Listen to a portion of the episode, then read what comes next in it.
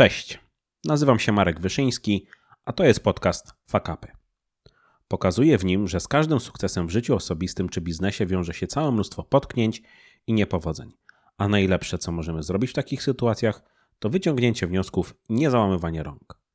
Mam nadzieję, że dzięki moim gościom i ich historiom uda się Wam uniknąć chociaż części z tych problemów, a kiedy już przydarzy się Wam fuck up, będziecie pamiętali, że to nie koniec świata, a po prostu kolejna lekcja. Zapraszam Was do wysłuchania trzeciego odcinka podcastu, w którym moim gościem jest pan charyzmatyczny Dawid Straszak, fanatyk i badacz tematów związanych z charyzmą. Pasję tę realizuje, prowadząc badania na temat płynności i łatwości wywierania wpływu, a od dwóch lat także podcast poświęcony tej tematyce, w którym on i jego goście poruszają zagadnienia związane z charyzmą w życiu osobistym i biznesie i udowadniają, że jest to coś, czego można się spokojnie nauczyć.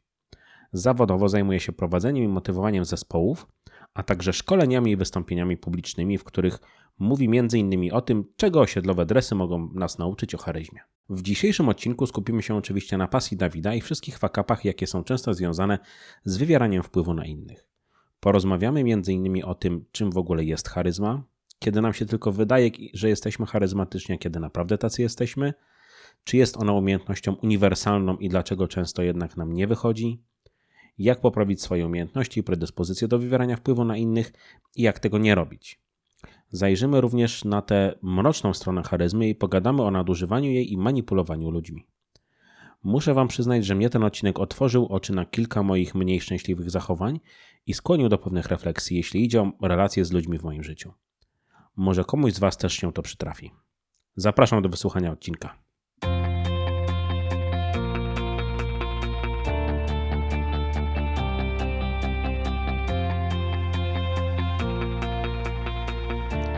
Cześć Dawid. Cześć Marek, witam serdecznie. Dzięki, że zgodziłeś się pojawić w podcaście. Słuchaj, mam do ciebie taką nie, no prośbę co? od razu na początek. E, wszystkich gości proszę o lekkie przedstawienie się, ale z takiej trochę powiedzmy przewrotnej strony. Nie chodzi mi o to, żebyś powiedział o sobie to, co możemy wyczytać w internecie czy usłyszeć w twoim podcaście, ale żebyś powiedział, żebyś mnie zaskoczył, żebyś powiedział coś, czego jeszcze, czego jeszcze ani ja, ani słuchacze nie mieliśmy okazji o tobie wiedzieć. Mhm. No to to, co mam zamiar powiedzieć, to jest związane z. Właśnie często słyszałem takie, takie zdanie: zaskocz mnie w momencie, kiedy pracowałem za barem i ktoś zamawiał drinka i sam nie wiedział o co chodzi, e, w sensie jaki miałby być smak, więc to jest myślę, że taka ciekawostka, że pracowałem bardzo długo za barem, praktycznie 5 lat, a taka, takie dwa charakterystyczne miejsca bardzo, e, no, no, które mocno mnie też ukształtowały, to to jedno to był LGBT, taki tęczowy klub, w którym pracowałem jako barman i może nie byłoby nic w tym dziwnego, gdyby nie to, że ja, ja jestem heteroseksualny, a z drugiej strony to też e, technoklub, w którym po prostu pracowało się po kilkanaście godzin, że wiesz, przychodziło się na ósmą wieczorem na zmianę, a wychodziło się o dwunastej następnego dnia, bo były tam kilkunastogodzinne techno-rave'y. Także myślę, że to są rzeczy, o których raczej mało osób wie, a przynajmniej tych z internetów. Brałeś udział w tych rave'ach, czy to była dla ciebie tylko praca? Wiesz co, ja ogólnie jestem fanem techno, ale nigdy bym raczej... Yy, jak byłem w pracy, to tam naj, najczęściej, wiesz, na jakąś przerwę na pół godziny szedłem na, popatrzeć na parkiet, jak to wszystko wygląda, ale myślę, że na takich długich to nigdy, w takich długich nigdy nie uczestniczyłem. Okej. Okay.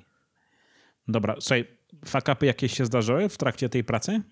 barmańskiej? Jezu, no pewnie, że tak. To jest totalna normalka, że fakapy w pracy za barem to jest... Powiem ci, że tam najwięcej nauczyłem się takiego podejścia, no teraz byśmy to nazwali zwinnego, że czegoś ci brakuje, brakuje ci mięty, a miało być przecież mojito, bo, jest, bo pracujesz na ślubie. W takim klubie techno to na przykład yy, najczęściej sprzedawanym produktem jest piwo, a od pewnej godziny woda, także często jest tak, że ta woda schodzi bardzo szybko, także masz naprawdę zapasy przewidziane na przykład cztery butelki na jedną osobę, a i tak znika. No i wtedy na przykład e, mieliśmy takie sytuacje, że sprzedawaliśmy za 5 zł wodę, wodę z kranu i ludzie byli z tym ok. Także mm, no, bywają mi takie fakapy, bywają takie sytuacje, że cóż z takich najciekawszych rzeczy w momencie, kiedy jeszcze pracowałem za barem. Myślę, że to o, kiedyś było złe zamówienie na wódkę na weselu i okazało się, że e, trzeba było po nią jechać, a nie miał kto jechać, bo żaden barman nie był trzeźwy. Także no, bywają takie fakapy. Okej, okay, okej. Okay. To może kiedyś w takim razie nagramy odcinek tylko o fakapach w pracy barmańskiej. Dzisiaj chciałbym Jejku, się skoncentrować no. na czymś odrobinę innym. Co, może zacznijmy od tego, czym jest dla ciebie fuck up? Jak byś to zdefiniował? Mhm. Wiesz co, myślę, że jak tak się zastanawiałem nad samą definicją, to myślę, że to jest taki problem, który się pojawia w naszej pracy, w naszym codziennym życiu, ale taki, który nie ma takich bardzo długoterminowych, druzgocących skutków, który bardziej patrzę na to z tej perspektywy, że po jakimś czasie można się z tego śmiać. I tak od razu przyszły mi do głowy przykład Kevina samego w domu, że z jedno, no kurde, to jest fuck up, nie? Zostawić dziecko w domu, zapomnieć o nim. Koniec końców, wiesz, no Kevin miał tam perypetie yy, dosyć ciekawe, które praktycznie co, co święta oglądamy, ale koniec końców nic się nie stało i to jest taka historia, którą po jakimś czasie można ze śmiechem opowiadać przy, yy, właśnie siedząc przy piwku. Mhm, rozumiem. Więc to powiedz mi, ale tak naprawdę szczerze, nadal oglądasz Kevina co święta? Bo ja sobie już parę lat temu odpuściłem. Chyba już się po prostu zmęczyłem tematem. Wiesz co, kurczę, myślę, że bym oglądał, ale ja nie mam telewizji. W sensie jakby w, w, w miejscach, w których spędzam święta najczęściej nie ma też telewizora, więc to naj, najzwyczajniej w świecie nie, nie, nie oglądam go, ale myślę, że bym do tego wrócił. On teraz chyba ma 40 nawet, nie? Więc to już... Tak, ostatnio się chwalił chyba na Instagramie, tak? Pokazując ludziom, jak bardzo starzy są. Mówiąc, że sam no właśnie, właśnie, skończył cztery dychy. No, nieźle. Tak. Dobra, yy, wiesz co, powiedz mi, masz jakiś taki fuck up, który się przydarzył w ostatnim czasie? O którym chciałbyś Oczywiście. coś opowiedzieć?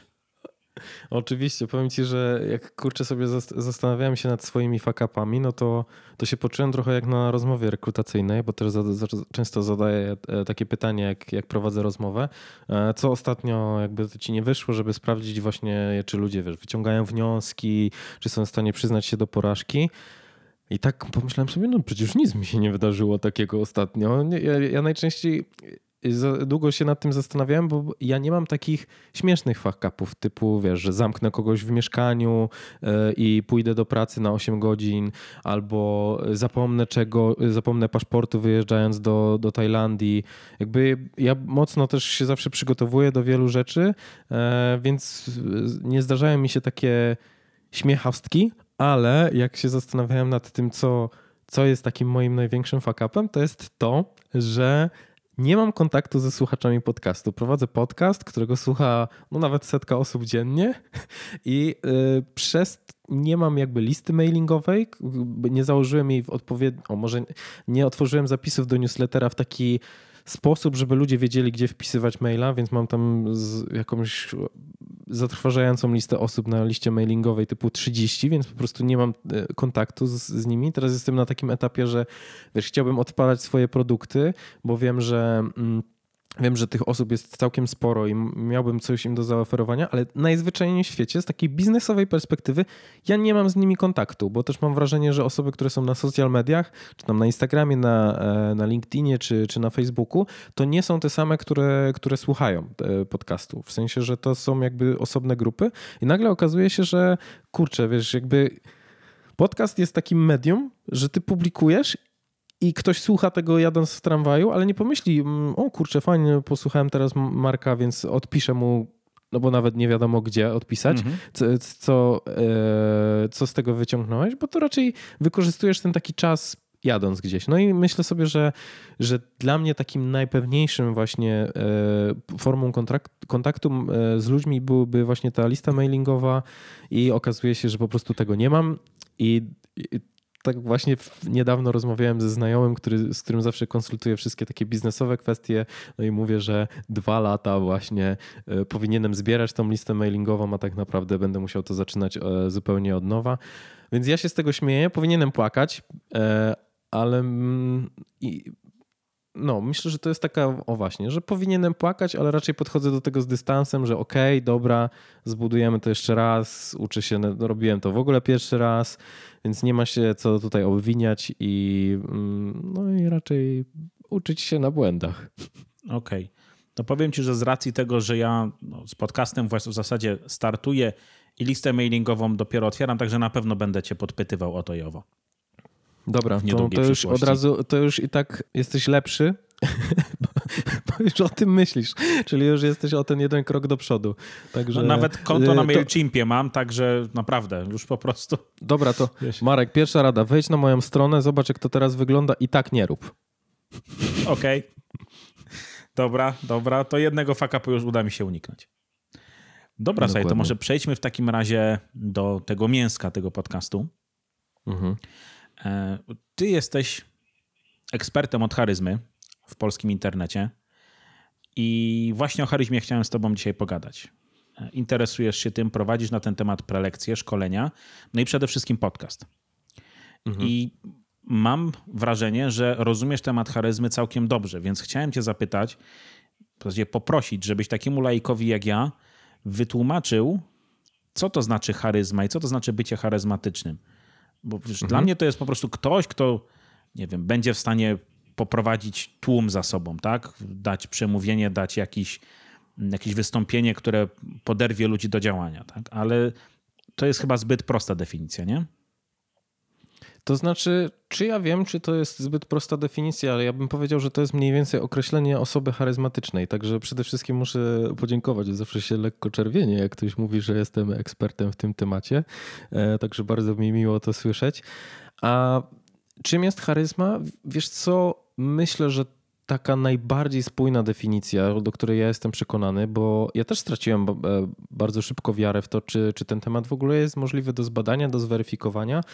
I im bardziej się zagłębiałem w niego, tym właśnie częściej spotykałem się z tym, że ludzie po prostu nie wiedzą, bo zaczynało się to niewinnie od tego, że pytałem znajomych, e, współpracowników, co tak naprawdę dla nich charyzma oznacza, czy gdzieś tam właśnie ludzie, ludzi w internecie. Zaczęło się potem przeradzać to w pierwsze badanie naukowe i nie było praktycznie elementu wspólnego. I zastanawiałem się, kurczę, no to może to jest taki, taki mit, że to jest coś, co ludzie po prostu wrzucają do że charyzma to jest taki worek, do którego wszyscy wrzucają coś, czego nie są w stanie wytłumaczyć, że ktoś wywiera na nich wpływ. Ja nie wiem o co chodzi, więc po prostu nazwę to byciem charyzmatycznym.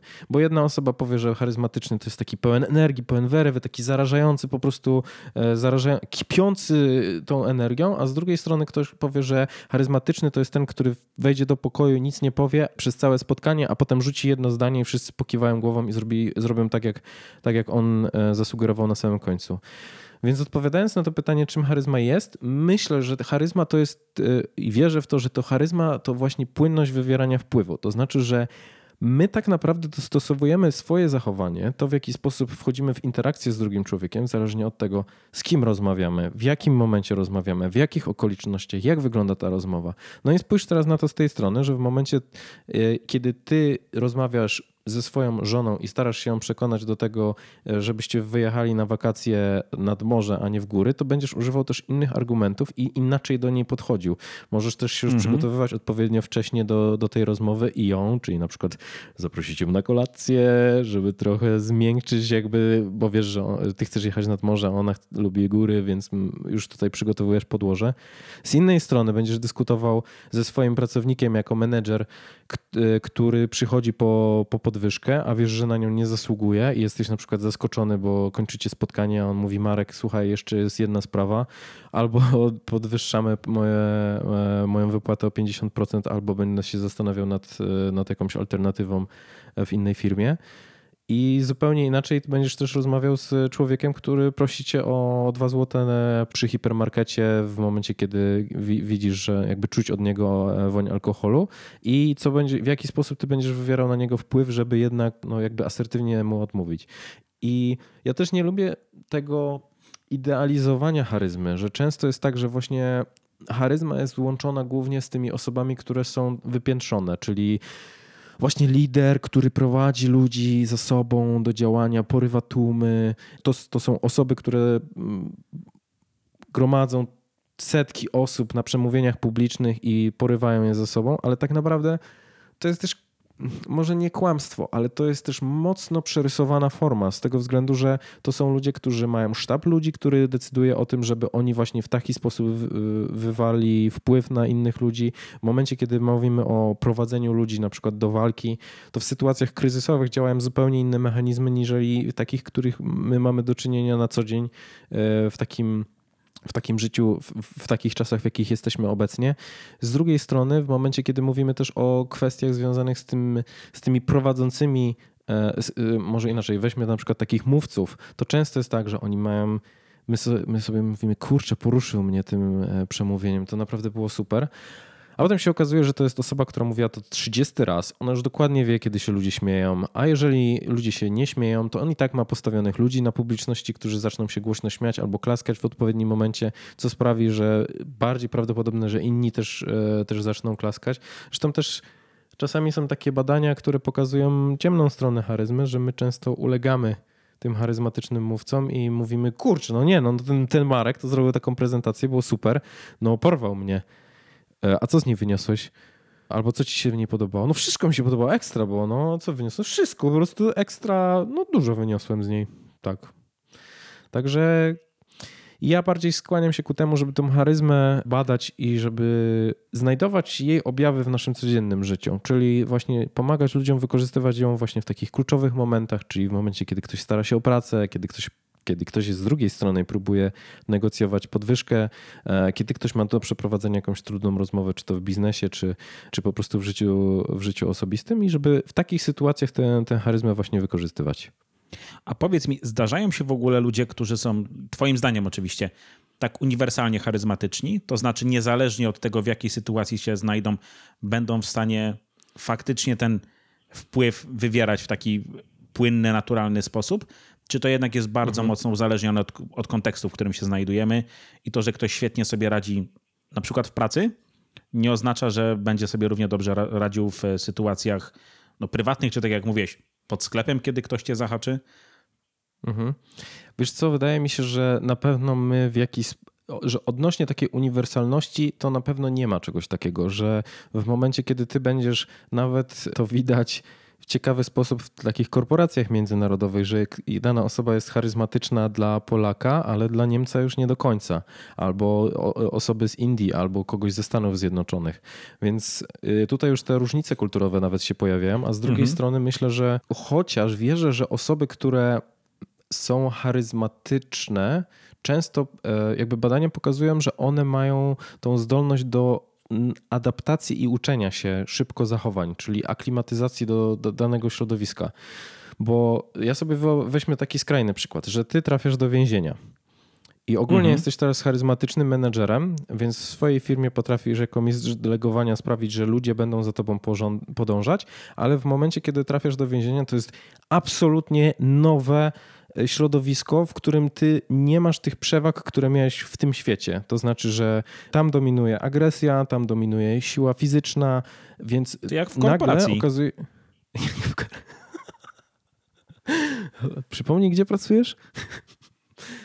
Więc chodzi o to, że przenosząc się, nagle znajdujesz się w zupełnie innym środowisku. I są ludzie, którzy są w stanie się zaadaptować do tego, żeby szybko wy by wyłapać ten wzór społeczny, który mhm. tam pomaga przetrwać. Albo może nie tyle przetrwać, ale nawet jakby spiąć się na podrabinie e, kariery więziennej. Więc myślę, że ogólnie nie ma takich wzorców uniwersalnych, ale są ludzie i są pewne, pewne taktyki, które będą uniwersalne. Jest Twoim zdaniem miejsce na fakapy? Można coś robić nie tak, jeśli idzie o charyzmę? Mhm. Myślę, że tak. Myślę, że jedno z takich charyzmatycznych nastawień e, dotyczących, w sensie te nastawienia takie mentalne, które cechują osoby charyzmatyczne, to jest właśnie taka spójność, szczerość oraz autentyczność. To, że z jednej strony my pokazujemy, jacy naprawdę jesteśmy, czyli to są te osoby, które może nie tak do końca się autoprezentują e, i jeżeli mówimy o takiej naturalnej charyzmie, to okazuje się, że w momencie, kiedy my tak naprawdę pokażemy, że my popełniliśmy błąd, i też bardzo często o tym mówię właśnie w trakcie szkoleń czy, czy konsultacji, że ważnym jest, żeby pokazać ludziom swój autentyczny obraz, bo w momencie, kiedy my. Mm, jest taki e, efekt w psychologii zwany efektem aureoli. To znaczy, mm -hmm. że mhm. jeżeli my mamy, przejawiamy jedną cechę pozytywną, to znaczy, że Kasia jest, e, jest ładna, to my automatycznie dopisujemy jej szereg e, innych pozytywnych cech, nie znając jej. Czyli okazuje się, że jakby to, że ona jest dla nas atrakcyjna fizycznie, sprawia, że my oceniamy ją jako inteligentną, zaradną, potrafiącą zająć się dziećmi, dobrze zarządzającą swoimi pieniędzmi i tak dalej. Więc okazuje się, że my tak naprawdę w momencie, kiedy mówimy o, o charyzmie, i mamy takiego idealnego człowieka, to zaczynamy mu dodawać i tworzymy z niego trochę takie bóstwo automatycznie, że on już jest takim herosem trochę oderwanym od rzeczywistości. Więc i tylko to stwarza też ogromny dystans, bo ludzie boją się takich osób idealnych.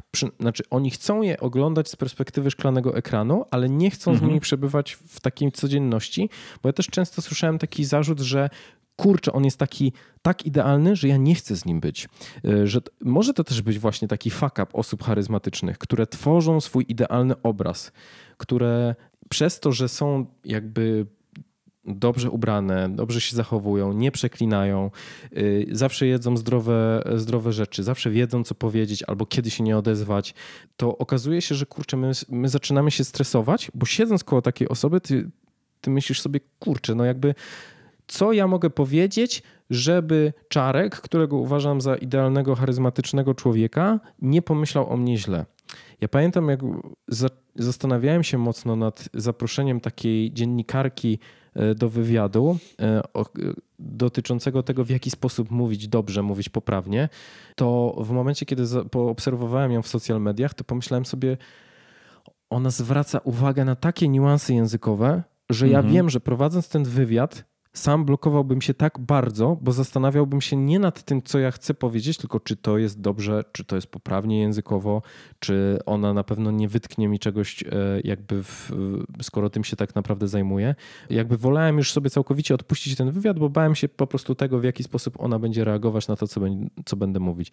Więc myślę, że ta, ten idealizm jakby bardziej on się sprawdza w momencie, kiedy my nie mamy do czynienia bezpośrednio z tymi osobami, na mhm. które wywieramy wpływ, a w momencie, kiedy tak naprawdę jesteś menedżerem, jesteś mężem, kolegą, nie wiem, jak, jakimkolwiek e, osobą, która ma bezpośredni, bezpośredni wpływ na, na, na, na osoby, w swoim otoczeniu, to myślę, że warto jest popełniać błędy, jakby pokazywać to, że, że my popełniamy błędy i szczególnie, że to może negatywnie wpływa na nasz. A może nie, nie, nie, nie wpływa negatywnie na autorytet. Na pewno budujesz e, e, relacje, bo ludzie myślą sobie, mhm. kurczę, on jest taki jak ja. On jest taki jak ja, mi też się zdarzyło coś głupiego zrobić, powiedzieć, czegoś nie dopatrzyć, więc po prostu jest takim człowiekiem jak, e, jak my wszyscy. Więc myślę, że to jest ważne, żeby też umieć popełniać błędy i tak dojrzale wyciągnąć wnioski z tego, co, co popełniliśmy, jak popeł, jaki popełniliśmy błąd. I też w psychoterapii jest chyba taki nurt, że mówi, najlepiej jest mówić o błędach, które przepracowaliśmy. Czyli to, co już sobie przeanalizowaliśmy i wiemy, wiemy dlaczego się tak stało. To może porozmawiajmy teraz o Twoich fakapach. O tym, kiedy Tobie się na przykład wydawało, że jesteś charyzmatyczny, a wcale nie byłeś, albo w ogóle o takich sytuacjach jeśli idzie o, mhm. o charyzmę i takie typowe związane z nią fakapy. No dobra, to będę się przyznawał. Wiesz co, myślę, że jak się tak zastanawiałem nad takimi fakapami charyzmatycznymi, to analizowałem sobie takie sytuacje, w których pamiętam, że zwróciłem uwagę na to, jak ktoś się zachował, czyli według mnie nie, nie jakby popełnił taki fuck up charyzmatyczny. No i potem szukałem takich przykładów w sobie. Więc myślę, że pierwsza rzecz, która przyszła mi do głowy, to, to język, którego używamy, żeby odpowiednio go dostosować do ludzi, z którymi się komunikujemy. I pamiętam taką sytuację w momencie, kiedy y, mój przełożony opowiadał o o kiepskiej sytuacji, w której, która, która miała miejsce w firmie i w momencie, kiedy rozmawiał e, ze swoimi bezpośrednimi podwładnymi, czyli, czyli menedżerami, to mógł sobie pozwolić na taką sytuację, żeby powiedzieć, żeby przeklnąć, żeby powiedzieć, słuchajcie, jest do dupy sytuacja, że możecie być e, wkurwieni. I to był język, który do nas docierał, ale w momencie, kiedy przeniósł to samo na taki, na szerszą grupę, czyli w momencie, kiedy mówił o o, o obecnej sytuacji do ludzi, z którymi współpracował, no to wtedy, e, czyli mówię tutaj o tak naprawdę szerszej publiczności, czyli nie bezpośrednio ich, e, nie, nie bezpośrednio jego współpracowników i podwładnych, tylko całej grupie osób, tam 40-50 osób w dziale. No i mhm. okazało się, że w momencie, kiedy on użył przekleństwa, to to odbiło się takim echem, że ludzie często jakby zaczęli mówić między sobą, kurczę, jakby no to przekleństwo było niepotrzebne, że on chciał pokazać tak naprawdę, słuchajcie, ja wiem, rozumiem, co wy czujecie, też jestem zdenerwowany, ale użył bardzo dobitnych słów, czyli przekleństw, i to w tych ludziach zarezonowało tak, że jakby on próbował się na siłę spoufalić z nimi. I osiągnęło to od, odwrotny efekt niż, niż zamierzony przez nich. Więc myślę, że tutaj jest też kluczowe, żeby też w takich sytuacjach zachowywać profesjonalizm i zastanawiać się, jak poszczególne słowa mogą, mogą wywierać wpływ na, na innych. No i na przykład taki mój fuck up pamiętny to to w momencie, kiedy jakby miałem do czynienia z e, zespołami audytującymi y, moją część zespołu, no to ja jestem przyzwyczajony do takiej rozmowy bardzo relacyjnej, do zacieśnienia szybkiego więzi, do budowania relacji. Jakby w tym czuję się dobrze, więc robię to od razu, czyli używam jakichś żartów, często się uśmiecham, jakby wychodzę z, naprzeciw oczekiwaniom i pamiętam, że w momencie, kiedy do, dochodzi do takiego spotkania, czy jeżeli ktokolwiek miał do czynienia z, z takimi zawodowymi audytowcami, to wie, że oni są uczeni po prostu mieć maskę i zadawać tylko trafne pytania i nie dać się w żaden sposób jakby wciągnąć w dyskusję, która nie jest związana z tematem, czego ma dotyczyć audyt. No to Zgadza pamiętam, się. że w momencie ja próbowałem jakby ich zagadywać, wciągać w takie dyskusje i to kończyło się tym, że z drugiej strony była absolutnie cisza. Co prawda to wszystko było wirtualnie, więc nie widziałem ich reakcji, ale domyślam się, że, mm, no, że oni też jakby zastanawiali się, co ja tak naprawdę chcę osiągnąć, bo ja chciałem wywrzeć na nich wpływ na, na takiej zasadzie, że zbudować z nimi więź, pomyśleć sobie, kurczę, dojdźmy do tego wspólnie, co tu potencjalnie możemy naprawić, ale to nie jest ich rola. Oni są jak policjanci. Oni są po to, żeby sprawdzić, czy ja mam gaśnicę, czy mam ważny, ważny przegląd, czy wszystko działa z moim samochodem i czy, nie, czy jestem trzeźwy, a cała kwestia związana z relacjami tak naprawdę ich nie interesuje. Więc myślę, że to był taki mój fuck up związany z. Wszyscy mówią, wszyscy mówią o tym samym dobierać i dopasowywać język do danej sytuacji. Czyli w momencie, kiedy rozmawiasz z audytem, to mówisz konkretnie i mówisz szczegółowo i odpowiadasz tylko i wyłącznie na ich pytania, tak jakbyś był przed sądem albo przed policjantem. A nie bawić mhm. się w żadne kwestie związane z tym, żeby, żeby zachowywać się tak, jak, jakby się było z nimi e, przyjaciółmi. Albo chcielibyśmy mieć w nich przyjaciół.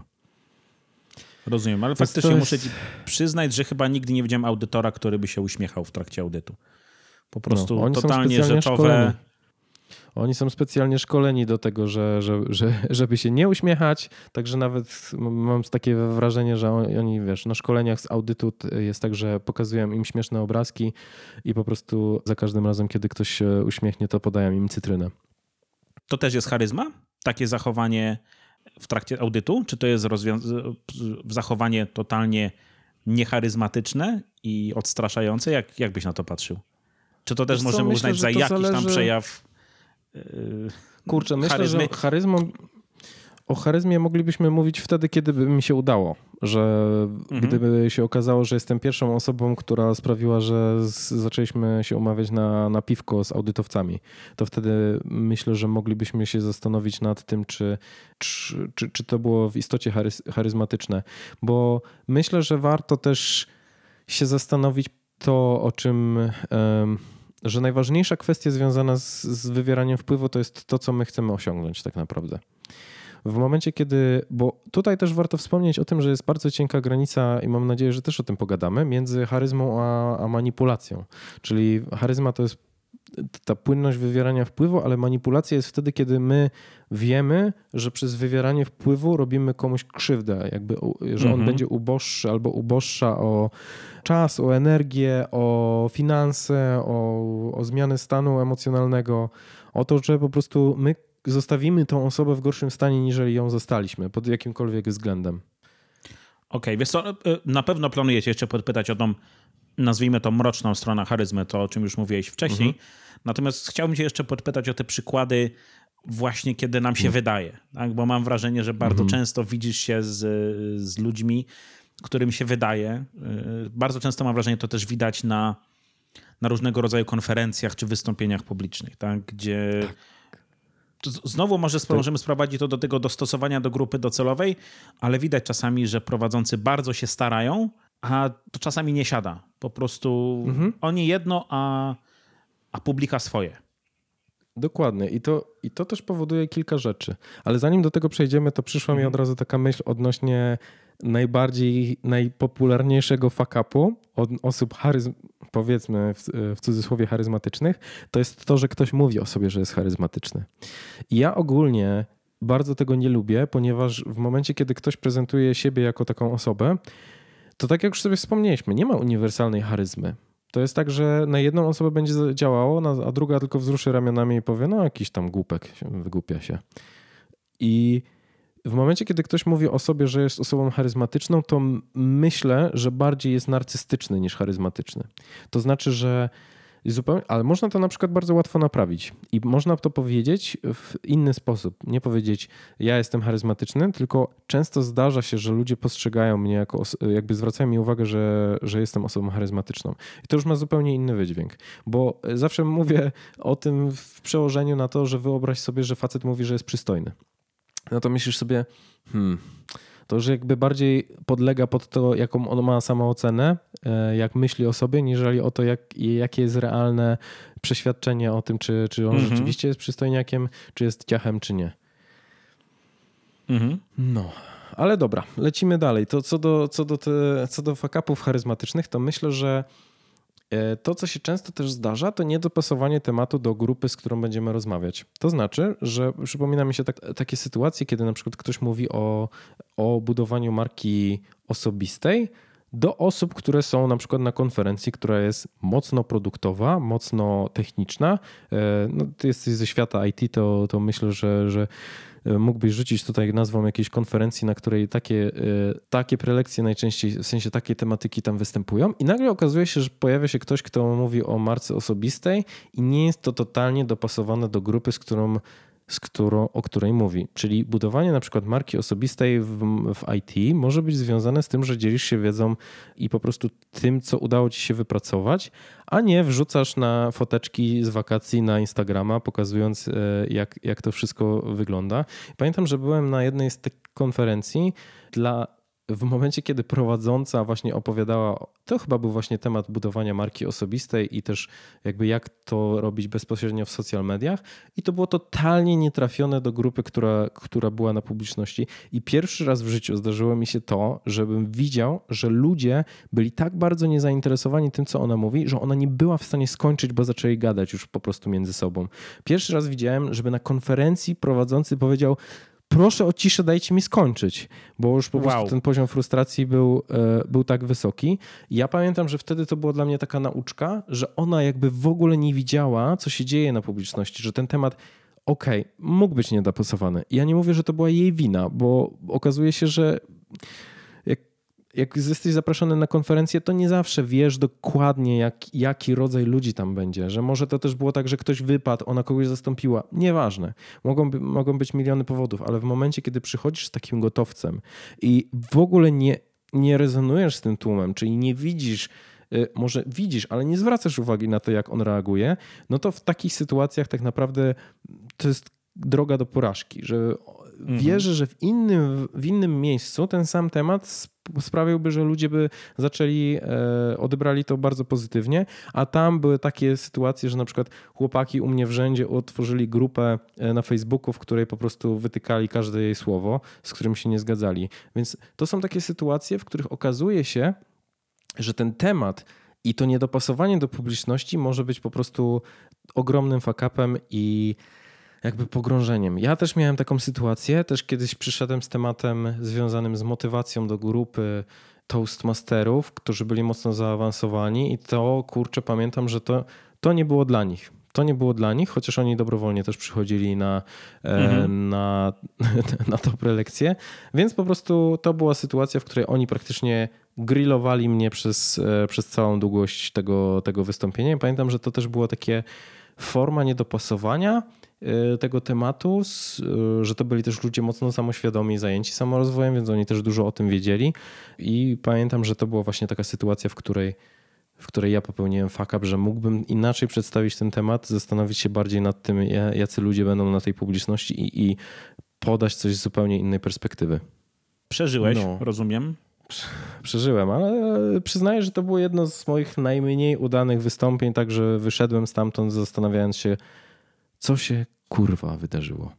I e, no i to była też wielka nauczka dla mnie, bo pomyślałem sobie, że naprawdę im więcej jest takich doświadczeń w naszym życiu, tym lepiej. Bo mhm. to też jest trochę na takiej zasadzie, że wychodzisz stamtąd i myślisz sobie, ok, zgrillowali mnie, nie przekazałem, pewnie jakby, jakby była jakaś ankieta poszkoleniowa, to by napisali, no Dawid, debil, 1 e, na 10, nie polecam, ale pomyślałem sobie i to jest praktycznie najgorsze, co się może stać, więc jakby teraz już się nie ma o co martwić. Nikt mhm. nie wyszedł, nikt nie rzucił pomidorem. To była chwila jakiegoś takiego mocnego dyskomfortu i na tym to się tak naprawdę zakończyło. Wiesz co, przychodzi mi do głowy jeszcze jedna rzecz odnośnie tego, czy my jesteśmy w stanie poprawić swoją charyzmę jakimś takim, powiedzmy, w miarę niedużym nakładem. Już tłumaczę, o co mi chodzi. Dla mnie, przynajmniej z tego, o czym mówię do tej pory, charyzma jest taką bardzo twoją wewnętrzną cechą. Tak? To, jest, to jest coś, mhm. co, co masz sobie, to jest pewien rodzaj zachowań, e, gestykulacji, uśmiechów i tak dalej. Ale pytanie, czy my możemy ją w jakikolwiek sposób poprawić, nie wiem, na, tym, na przykład ubierając się inaczej, będąc opalonym, mając, wiesz, białe zęby po amerykańsku. E, czy, czy to są rzeczy, które są w stanie poprawić naszą charyzmę, czy wręcz przeciwnie, możemy, możemy sobie zaszkodzić w ten sposób?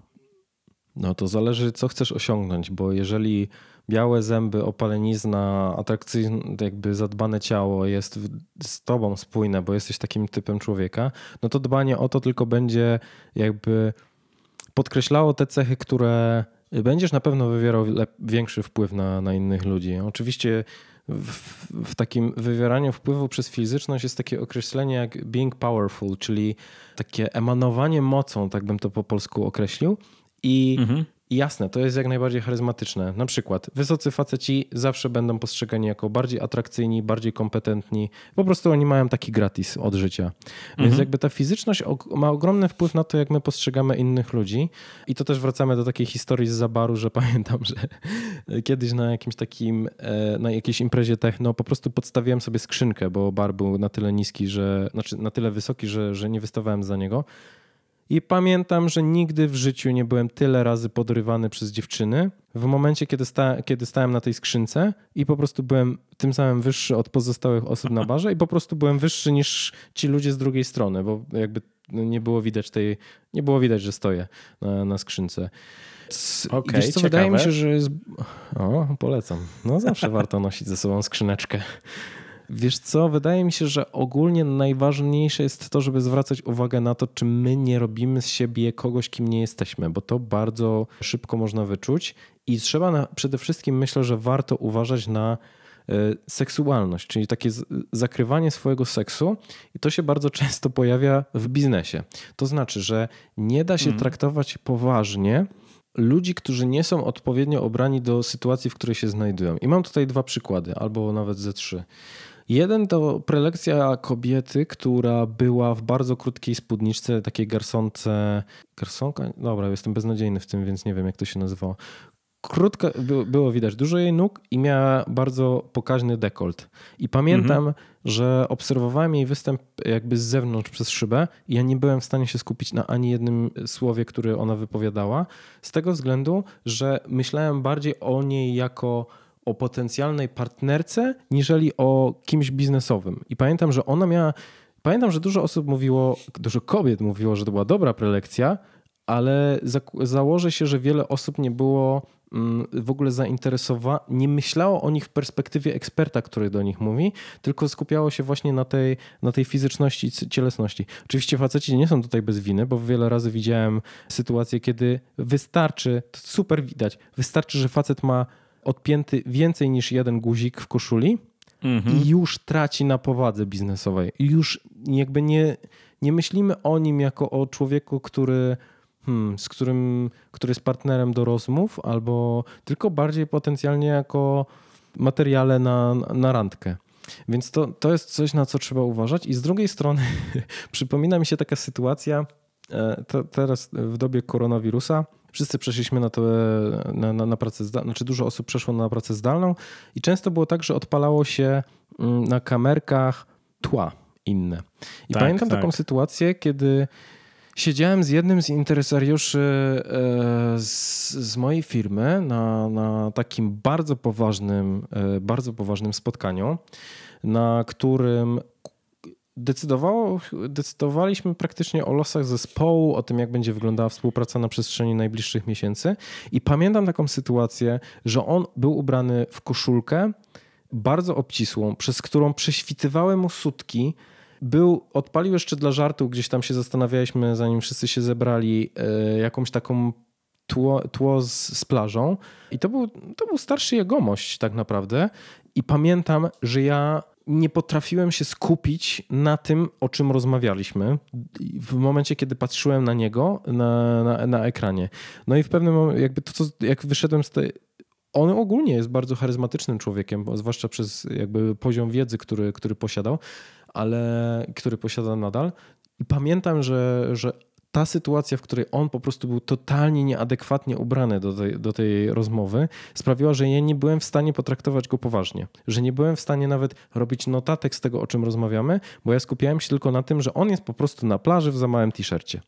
Także może się zdarzyć tak, że nie, nieodpowiednie ubranie zabije po prostu nasz autorytet, naszą charyzmę, nasz, naszą możliwość wywierania wpływu, bo ludzie po prostu będą skupieni na czym innym. Zresztą mi się nawet taka śmieszna rzecz kiedyś zdarzyła, że miałem kobaltowy zegarek e, i na, jednych z, na jednym z. Tak, raz mi się to zdarzyło z kobaltowym zegarkiem, a raz ze śmiesznymi skarpetami. Że ludzie mi mówili, że oni nie mogli się skupić w trakcie prezentacji na tym, co mówię, bo miałem kobaltowy zegarek, który taki, e, jeżeli słuchałem tego mężczyźni, to to jest taki fikuśny niebieski, który no niebieski. przyciąga wzrok. Tak, i on jeszcze, i on naprawdę jest super, taki, że nie da się nie patrzeć na to. I z drugiej strony kiedyś miałem te żółte skarpetki, które powodowały, że ludzie się na tym skupiali całkowicie. I pamiętam, że parę osób mi zwróciło uwagę, że nie mogli się e, albo do mi to zwracali uwagę, albo przez kogoś się o tym dowiadywałem, że skarpetki albo właśnie ten zegarek nie dawał im się skupić na tym, co ja mówiłem. Czyli tutaj polecam też taką, y, w momencie, kiedy mamy na przykład przemówienia publiczne, taką neutralność w tym, żeby właśnie mhm. nie popełnić fakapu, przez to, że mamy coś ważnego do powiedzenia, ale zabije to e, nam to, że my po prostu mamy żółte skarpetki, które przyciągają wzrok ludzi. I oni po prostu będą się cały czas na tym skupiać. Także bardzo stonowane, takie nieangażujące i niekrzykliwe kolory, e, które pozwalają się skupić. Najważniejsze zakryć pośladki. I to tyczy się, jeżeli to jest e, i kobiet, i mężczyzn, żeby właśnie zakryć tą swoją seksualność i żeby nią nie emanować, żeby to właśnie było być w tym takim kostiumie biznesowym. E, jeżeli mówimy o biznesie. Dzięki. Mam nadzieję, że nie miałem z tym nigdy problemu, ale dzięki za, za te uwagi. Wiesz co, mam jeszcze jedno pytanie, jeśli idzie o te o to, kiedy nam się wydaje, kiedy, kiedy jesteśmy charyzmatyczni. I to tak już mhm. troszeczkę bardziej z prywatnej strony, bo podobnie jak ty, mam czasami okazję prowadzić szkolenia. I zdarzyło mi się już nieraz, że energia siadła w, w sali, tak? No wiadomo, jeśli to jest szkolenie, które trwa 2-3 dni, jest już powiedzmy trzeci, drugi dzień po, po południu, to faktycznie ludzie już, y, no bardzo często ludzie mają dosyć, tak? Niezależnie od tego, uh -huh. jak mhm. ciekawe jest to szkolenie, 8 godzin potrafi każdego wymęczyć, zwłaszcza jeśli salka nie jest klimatyzowana. A ja cały czas próbowałem e, jakby tak samo, troszeczkę ich poderwać takimś ćwiczeniem, takim żartem i to, co siadało powiedzmy pierwszego dnia do południa, trzeciego dnia po południu już niekoniecznie. I to może była kwestia tego, że oni już się znudzili, że ja robiłem cały czas to samo, a może po prostu ja źle odczytałem salę, tak? I chciałem się zapytać, czy, no, czy tobie się takie rzeczy zdarzały, a jeśli nie, to czy może mógłbyś zasugerować, co robić w takich sytuacjach, żeby no, mówiąc już, wiesz, bezpośrednio, nie wyjść na idiotę, a, a jednak być mhm. kurczę, tym, tą kompetentną osobą, którą e, dana firma czy dana gru, gru, grupa osób zatrudniła? No, to jest dobre pytanie i wydaje mi się, że kurczę, to jest, to tutaj jest dużo odpowiedzi, a jedna z nich jest na pewno taka, że trzeba po prostu zastanowić się, czy, czy ty możesz mieć na to wpływ. Na takiej zasadzie, że może to, że może pochlali dzień wcześniej tego trzeciego dnia, e, bo to często się zdarza, jeżeli są takie trzy, trzy, trzydniowe szkolenia, że ludzie przychodzą po prostu na, na lekkim rauszu. Może być po prostu tak, że, że była kieps, bardziej kiepska pogoda, że dobór tematów był zupełnie inny. Że też pytanie, czy ty jest sens, żebyś to ty też wymagał tyle od siebie, bo czasami jest taka sytuacja, kiedy my popełniamy ten taki fuck up charyzmatyczny związany z nadpobudliwością energii, że im bardziej grupa jest nisko, tym bardziej ty próbujesz to kompensować tym, że ty będziesz miał wysoką energię. Że powiesz, mhm. grupo, robimy to, teraz tak, teraz tu, będzie super, ekstra, teraz takie ćwiczenie, teraz takie. A może jest tak, że właśnie to jest ten rodzaj grupy, w której po prostu oni muszą mieć ten czas na refleksję, może są bardziej introwertyczni, może bardziej są właśnie spokojni, że opadł to, to, to takie zafascynowanie tym, że teraz nie jesteśmy w pracy, tylko jesteśmy na szkoleniu. Jakby powodów może być dużo i pamiętam, że ja, do mnie, mnie bardzo uderzyła taka rada, którą, którą dostałem od jednego gościa ze swojego podcastu, od Maćka Kulawika, Kulhawika, przepraszam, zawsze, zawsze myślę, że to jest nie mecha, króla Wrocławia, który jest takim performerem ulicznym, magikiem, którego można spotkać na wrocławskim rynku. W sumie w większych miastach praktycznie wszędzie on, on występuje. I on mhm. mówił, że na samym początku brał, to też jest bardzo trudna sztuka, bo on ma 15 minut e, tak naprawdę pokazu i, musi, i on jest w stanie przyciągnąć ludzi, którzy są liczeni już tak naprawdę w setkach i utrzymać tą ich uwagę, takie mocne zaangażowanie. I on mówi o tym, że on ma bardzo dużo metod wywierania wpływu na to, żeby ludzie się zebrali, żeby ludzie, żeby ich utrzymać, ale po prostu i no mówi, że to są takie rzeczy, których praktycznie nie da się przebić. Że on po prostu już ma to tak opracowane, jak robi trzy pokazy dziennie, że po prostu wie, co działa, ale i tak zdarzają się po prostu sytuacje, w których nie ma sensu. Nie ma sensu, bo po prostu są tacy ludzie, którzy przychodzą z założonymi rękami, nic się nie odezwą, popatrzą, pokiwałem głową, pobędą do samego końca i nie ma sensu tak jakby wymagać od siebie, żeby to zaangażowanie, e, żeby samemu nadrabiać. I on mówił, że on to porównywał jako do takiej małpki jeżdżącej na, na monocyklu i tłuczącej nad głową talerzem, która robiła absolutnie wszystko, żeby zapalić tych ludzi, którzy mhm. po prostu kiwali głowami. No i po prostu tam stali, więc czasami jest po prostu tak, że, że nie ma co się tak bardzo spalać w takich sytuacjach. Mm, myślę, że to też warto, żeby po prostu się sobie przeanalizować, co, co, co mogło pójść nie tak. Albo najzwyczajniej w takich sytuacjach zapytać grupę, czy widzę, że po prostu jest niższy poziom energii i podzielić się tą odpowiedzialnością za to, żeby, żeby szkolenie było, e, żeby było lepsze. Ale mam też wrażenie, że ja też wpadałem bardzo często w taką pułapkę w momencie, kiedy, kiedy prowadziłem zespoły i na przykład y, wszyscy wzwaniali się na, na spotkanie wirtualne. Ja się wgrywałem właśnie na, na kamerkę, wszyscy byli bez kamerek i na miucie. Ja się tutaj super produkowałem, mówiłem w jaki sposób to zrobimy. No, często były takie nudne tematy, sposoby raportowania, zmiana jakiegoś zadań, mm, inny podział obowiązków i tak dalej, więc ciężko jakby mówić o tym charyzmatycznie, ale mocno się spalałem w tym, bo chciałem jakby za wszelką cenę mm -hmm. przekazać tym ludziom i powiedzieć, ja wam teraz powiem, no przecież pan charyzma będzie do was mówił, więc każde spotkanie musi być takie, że po prostu wszyscy wyjdą z tego, nie, no to jest daily, które jest codziennie od pół roku, ale jak Dawid prowadzi, to jest petarda za każdym razem. Tego, tego to chciałbym usłyszeć, to chciałbym zrobić, a potem sobie myślę, kurde, Dawid, jakby wyluzuj. To, jakby to nie zawsze chodzi o to, żeby ludzie wychodzili na buzowanie energią.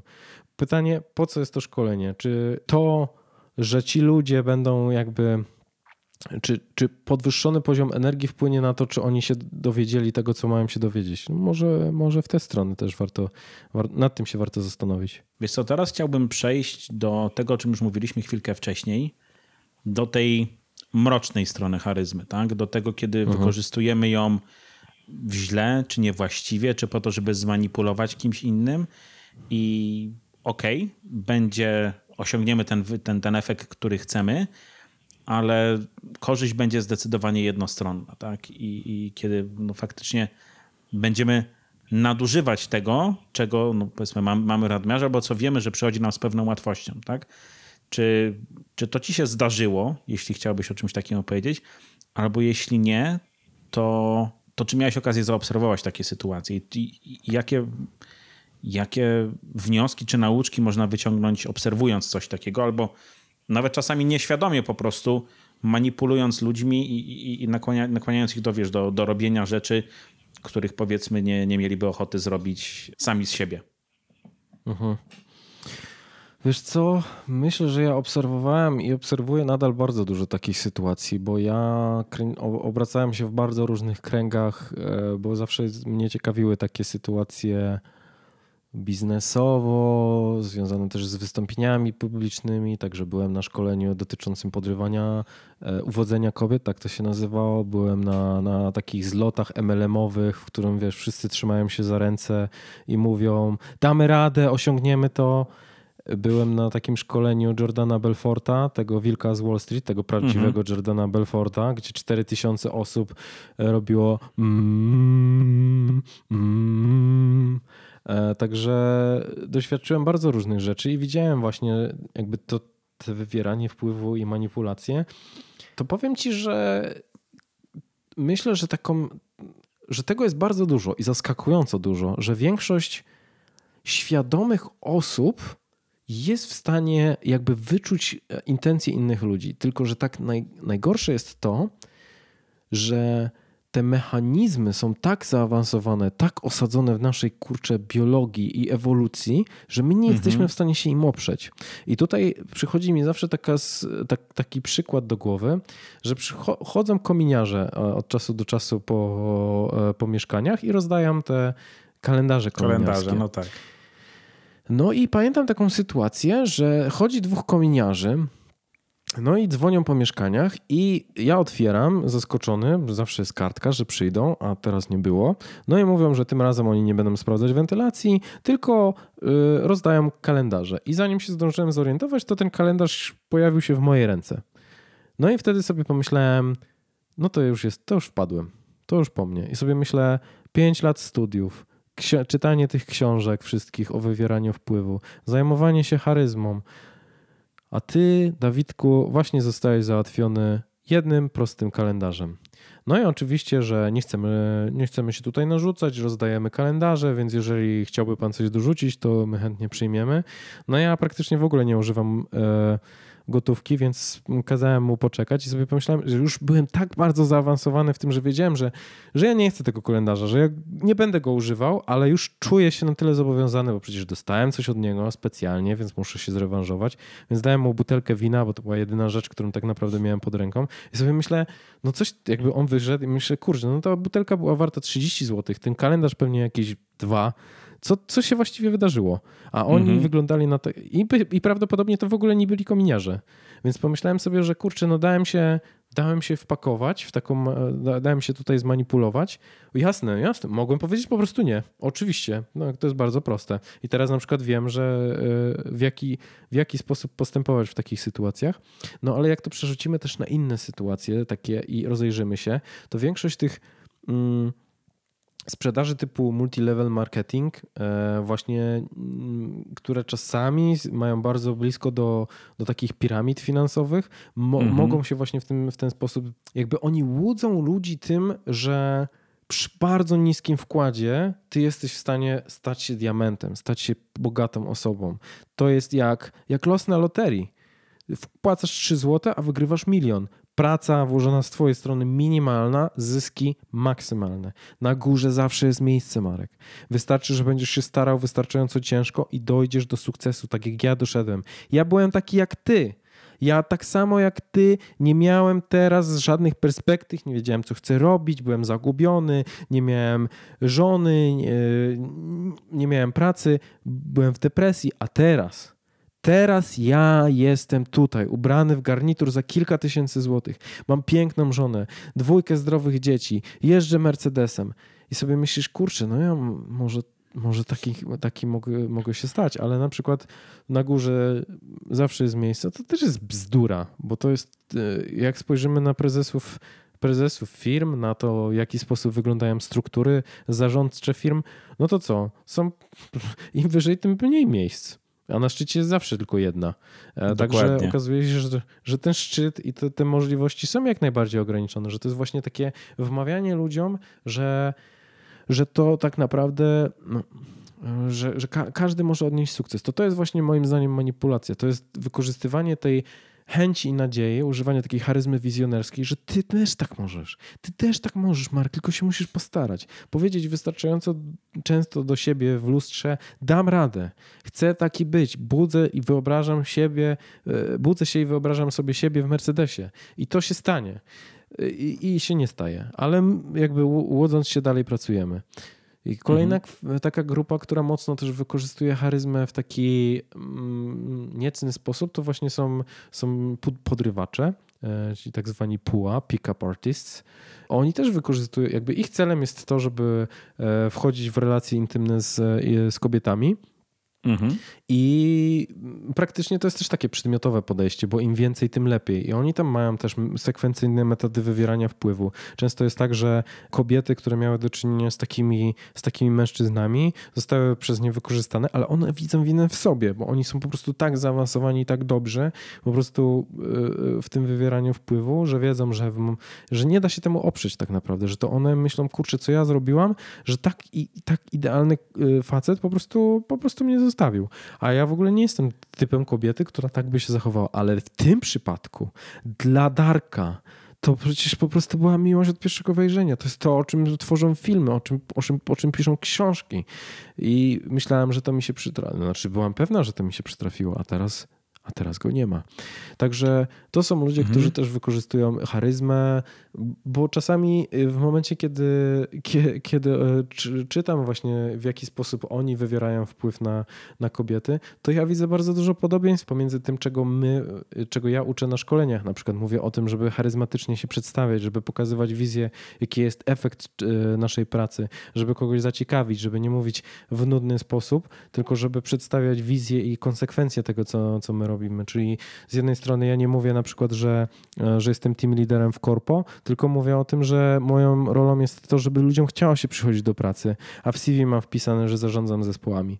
I to już zupełnie inaczej Inaczej ludzie do tego podchodzą, ale to są ludzie, którzy wykorzystują te wszystkie techniki do niecnych planów. I w momencie, kiedy zastosuje się całą baterię takich, takich metod, okazuje się, że kurczę, no, nie jesteśmy w stanie im się oprzeć. No ale mhm. nie ma mhm. co też daleko szukać, bo na takich ludzi raczej mało prawdopodobne, że ktoś trafi. Oni raczej grasują w klubach. To to myślę, że możemy się rozejrzeć po prostu po swoim biznesie, że w momencie, kiedy mamy do, do czynienia z charyzmatycznymi, e, o, e, charyzmatycznymi mm, menedżerami, e, menedżerkami, szefostwem, to e, często zdarza się tak, że oni wykorzystują w ten taki niecny sposób swój autorytet związany z tym, że my nie mamy odwagi zaprzeczyć takiej osobie, odmówić, bo w momencie, kiedy przyjdzie ktoś, e, bo jesteśmy nieprzyzwyczajeni do tego, żeby mówić nie, żeby się zastanawiać, dlaczego coś ma być zrobione.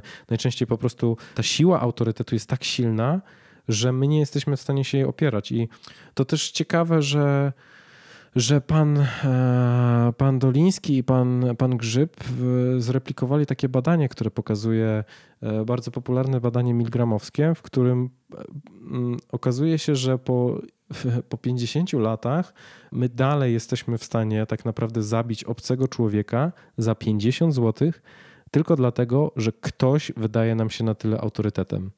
Jeżeli ktoś byłby zainteresowany, to polecam jakby prześledzić właśnie ten ten, ten eksperyment, jak on wyglądał, e, żeby dowiedzieć się, jak, e, jak tak naprawdę my jesteśmy ulegli względem, względem autorytetów. Mm -hmm. I to mhm. są rzeczy, których my nie jesteśmy w stanie zmienić tak naprawdę, bo my po prostu jesteśmy do tego przystosowani. Autorytety mówiły nam, bierz więcej leków, e, będziesz zdrowszy i okazuje się, że w momencie, kiedy na przykład szef tego zaczyna to wykorzystywać w taki sposób, że my zaczynamy pracować więcej, niż niżeli jesteśmy w stanie wykonać, no to tak naprawdę wszystko zależy od jakby podejścia tego szefa, bo ja też są badania, które pokazują, że, że, że osoby charyzmatyczne w trakcie swojego zarządzania powodują, że ludzie pracują zdecydowanie bardziej wydajnie, do, są do tego, e, do tego zobowiązani.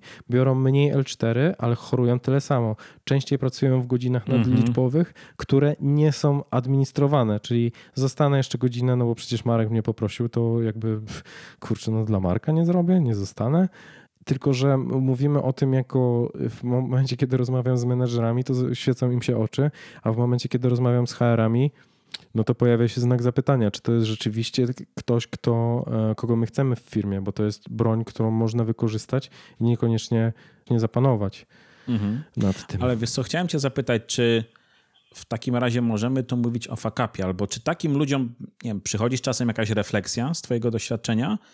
No bo wiesz, tak jak, tak jak to opisujemy, czy w zasadzie ty opisujesz, no to to wygląda jak na spektakularny sukces. Zmanipulowałem mhm, ludzi, dostałem dokładnie to, czego chciałem i jeśli ktoś tutaj sfakapował, to jest ta osoba, która nie potrafiła się przed tym obronić. Ale mhm. zdarzyło się kiedyś, że nie wiem, spotkałeś się z taką osobą, która mówi, kurde, wiesz co, chyba trochę za daleko poszłam albo poszedłem z, y, z tym, z, tą swoją, z tym swoim wywieraniem wpływu na ludzi? Wiesz co, z takimi osobami raczej nie, bo tam się już pojawia problem, jakby ciężko jest, hmm, jakby jeżeli mówimy na przykład o menedżerach, to im się bardzo dużo wyba wybacza za skuteczność. Że jeżeli ktoś jest skuteczny, no to, no wiesz, tam Kaśka jest jaka jest, ale biznes dowozi. No i myślisz sobie o tym, że najczęściej to można poznać po, po efektach, po tej trochę spalonej ziemi, po tym, że nagle, że pojawiają się. Jest taki w ogóle bardzo ciekawy harmonogram, e, co się dzieje w organizacjach w momencie, kiedy pojawia się charyzmatyczny lider, i w nim jest wyraźnie zaznaczony moment, w którym zaczyna się rotacja ludzi, że niektórzy po prostu się nie zgadzają z tym, co, co się dzieje. Więc to, to są raczej takie sygnały ostrzegawcze, ale spójrz teraz z perspektywy z perspektywy tego menedżera. No, ludzie się zwalniają, ale no dobrze, że się zwalniają, bo nie chcą podążać za moją wizją. Ja mam po prostu inną. Ja nikogo nie mam tu zamiaru trzymać, trzymać e, jakby samemu, znaczy na siłę. I z drugiej strony pojawia się też taki egocentryzm charyzmatyczny, że nagle w, momencie, kiedy odchodzą z organizacji, czy w ogóle z Twojego otoczenia ludzie, którzy się z Tobą nie zgadzają, to w Twoim otoczeniu pozostają głównie Twoi poplecznicy, czyli tacy, którzy się zgadzają i przytakują Ci. Więc obawiam się, że tutaj raczej ten fuck up może zostać wykryty albo w sądzie pracy, e, albo w tak, jeżeli już mówimy o takich drastycznych sytuacjach, a z drugiej strony myślę, że tutaj, że tutaj wymagana jest bardzo taka duża samoświadomość ze strony tych ludzi, która niekoniecznie musi się pojawiać. Bo z drugiej strony, jak już mówimy o takich bardzo przejaskrawionych przykładach, to jestem pewien, że w momencie, kiedy za, zapytałbyś Adolfa Hitlera, czy on robił dobrze, to on mówiłby, że robiłby dobrze i że zmienia świat na lepsze. Także tutaj właśnie pojawia się ten po, po, problem oderwania od rzeczywistości, że w pewnym mm -hmm. momencie osoby charyzmatyczne, które wywierają taki olbrzymi wpływ, mogą się w tym najzwyczajniej w świecie zatracić. No powiem ci, że otworzyłeś mi chyba oczy na parę moich zachowań. Oczywiście nie tak drastycznych, ale mhm. parę, zdałem sobie sprawę z tego, że parę razy chyba faktycznie za bardzo popłynąłem z tym, jak, jak dużo wpływu wywarłem na ludzi, z którymi pracuję. Nikomu się mhm. krzywda nie stała, ale faktycznie widziałem, że chyba ktoś, ktoś dawał z siebie więcej niż, e, niż, niż, to, miałoby, niż to miałoby sens. Mhm. Właśnie też ostatnio miałem taką rozmowę ze, ze znajomą menedżerką i ona powiedziała, że w korporacjach najlepiej być przeciętną osobą, bo w momencie, kiedy jesteś osobą, e, która daje z siebie o wiele więcej, to bardzo prawdopodobne, że po prostu będzie to wykorzystywane. Mhm. Coraz bardziej i bardziej. Więc jakby bardzo prosto się w tym zatracić, bo czasami są po prostu takie kultury organizacyjne, takie modele, takie modele pracy. Także no, ważne jest to, żebyś tak jak teraz powiedziałeś, że pojawiła ci się lampka, że kurczę, może, może ja też tak zrobiłem, to to jest chyba najważniejszy moment, żeby być świadomym tego, że my czasami wykorzystujemy swoją pozycję, swoje umiejętności do tego, żeby, żeby kogoś do czegoś przekonać. Zwłaszcza, że chyba jest taki typowy model, że kurczę, wiesz, przeczytasz kilka książek, e, posłuchasz kilku podcastów, obejrzysz parę filmów na YouTubie i nagle myślisz sobie, no kurczę, teraz to będę wywierał wpływ. Teraz będę po prostu sprawiał, że ludzie będą mnie słuchać. I rzeczywiście okazuje się, że jest dużo takich rzeczy, które, które w istocie funkcjonują, ale no, pytanie za jaką cenę? Powoli zbliżamy się do końca, więc mhm. E, mam dla ciebie jeszcze dwa pytania. Czy mógłbyś mi powiedzieć, jaka jest twoja największa, może nawet nie największa, najważniejsza nauczka, jeśli idzie o fakapy w ogóle? Nie tylko te charyzmatyczne, mhm ale jak to, jak to jest? Co z tobą zostało albo zostaje po tych wszystkich latach? Mhm. Wiesz co, ja myślę, że mam też dużo takiego we mnie doświadczenia psychologa jest i myślę, że jeżeli chodzi o fakapy i wszelkiego rodzaju porażki, to przede wszystkim dać sobie czas na to, żeby przeżyć żałobę po tym, jak coś naprawdę zrypaliśmy. Żeby powiedzieć sobie, żeby jeżeli ci się chce płakać, to płakać. Jeżeli chcesz być smutny, to po prostu bądź smutny i powiedz sobie, Boże, jaki ze mnie debil, źle zrobiłem. Że dobra, no z perspektywy psychologa nie powinienem mówić, żeby tak można mówić do siebie, bo to nie jesteś ty debilem, tylko twoje zachowanie jest debilne i to w danej sytuacji. E, mhm. Ale chodzi mi o to, żeby dać sobie przestrzeń na to tak naprawdę, że e, żeby, żeby się pogodzić, żeby nam było źle z tym, że coś zrobiliśmy źle żeby przecierpieć to i dopiero potem zacząć się zastanawiać, co zrobiliśmy i wyciągnąć, co, co poszło nie tak, co mogliśmy zrobić lepiej i no i wyciągać wnioski z tego tak naprawdę na, na przyszłość. Bo często też łapię się na tym, że dużo osób podchodzi do, do biznesu na takiej zasadzie, kurczę, dobra, popełniłem błąd, to lecimy dalej, tak? Fail early, fail often, mhm. e, czy tam often na zasadzie, kurczę, popełnia jak najwięcej błędów i w momencie, kiedy tego robimy na, na za dużo, to może się okazać, że, że tak naprawdę nie wyciągamy w ogóle wniosków i no jesteśmy po prostu w takiej pułapce, więc myślę, że wszystkie fakapy nauczyły mnie tego, żeby właśnie dać sobie przestrzeń na to, że kurczę, rzeczywiście, dobra, no dałem ciała, jest mi z tym źle, to jest ok z tym, że jest mi źle, co mogłem, dobra, co poszło tak naprawdę nie tak. Fajnie jest, ja na przykład jestem taką osobą, która świetnie przegaduje jakby to, co ostatnio odkryłem, że ja najlepiej rozwiązuję problemy przegadując je z kimś. Mhm. I żeby też dowiedzieć się, w jaki sposób u nas ten, ten poziom wyciąg, znaczy mm, sposób wyciągania wniosków jest, e, jest kluczowy.